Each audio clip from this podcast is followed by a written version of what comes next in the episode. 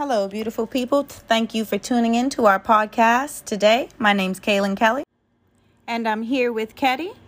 And tonight we will shed light on the intersections of radical self care and femininity.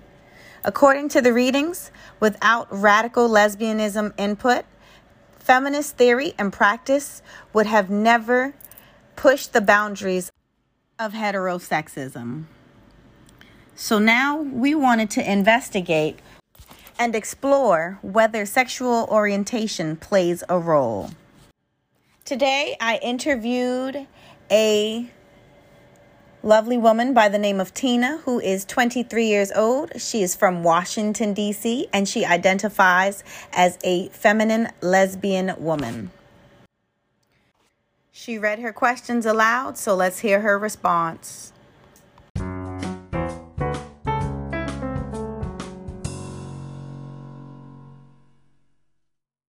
What is radical self care? Radical self care is something that gives you sanity, something that gives you peace, something that's important to you. What are the associated images slash phrases when you hear self care? Taking care of yourself, for instance, hygiene, going to the doctors, making sure you're healthy, doing the yearly checkup, having a great smile, making sure your teeth are good. What does self care look like? How does care happen? Self care looks like happiness, for starters, hygiene, sanity. I haven't really discovered it because the only things I necessarily do is go to work. Uh, paying my bills might be one, making sure that I have a place to call home. Self care happens when you take the initiative to want to do more, more for yourself, maybe more for others, whatever fits you. How do you cope with stress? One way I cope with stress is cannabis. Uh, keeps me sane and from going off the walls. Another thing is taking showers. That's like my mental state, clarity. And that's it. Coming home and being able to rest. Okay, let's hear from my interview and my insight about what is radical care means to me. Hey everybody, um, my name is Kedia Barapu, and today I will interview one of my friends. Her name is Fikra.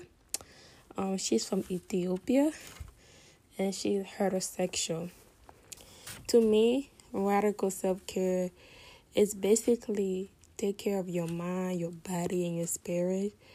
Um, also, you you have to have time to take care of yourself first. Well, by me, like doing things that you love to do, or like if you wanna go out with your friends, or like uh, clear the, your schedule to just um clean your house and and just be around your family. That's like things that make you happy.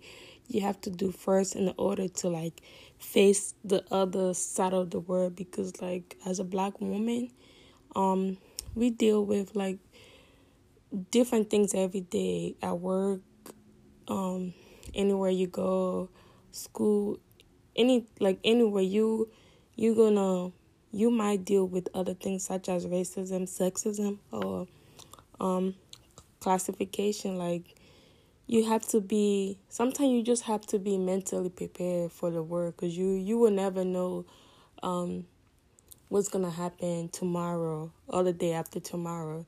So that's what I say. You gotta take care of yourself mentally because you never know what's gonna happen.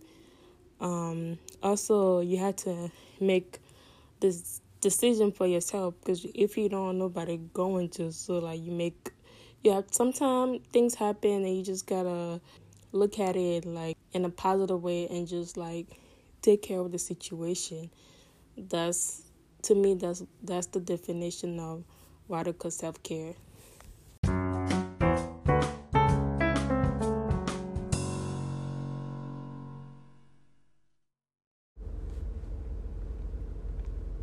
So, for the question that says, um, What is radical self care? To me, radical self care means prioritizing myself before I help others. And it also means taking care of myself and prioritizing my needs before I'm able to assist the needs of other people. Um, for the second question, what are the associated images or phrases when you hear self care? For me, some of the phrases that come to mind when I think of self care are rest, skincare, exercise, meditation, organizing, um, clean, um, things like that. And then for the third question that says, What does self care look like? How does care happen? Um, for me, self care means taking some time to analyze and reflect on yourself and to look at the things that are missing in your life um, for your overall well being and trying to accommodate any need that your mental or physical um, body or health might need. For the fourth question, how do you cope with stress? Um, I cope with stress by taking a break and I try to rearrange my uh, thoughts and I try to organize my thoughts. For me, rest is very important, and to cope with stress, I also try to reassure myself that there are certain things that I can't control and that I should stop stressing about those things and try to work as hard as I can to change the things that I can control and to reduce my stress.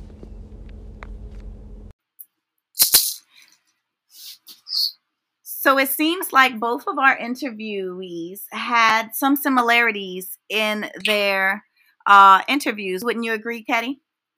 Yes, I definitely agree because um, they talk about self care, and I focus on the mental health um, instead of radical self care. Mm-hmm. And some, and uh, Tina, she definitely looked more so about sanity and hygiene. Um, as your um, interviewee also looked into uh, rest, and both of them uh, definitely looked into that. So, thank you guys for tuning in tonight, um, and we hope to see you guys soon. My name is Kaylin. My name is Kenny. Good night. Good night.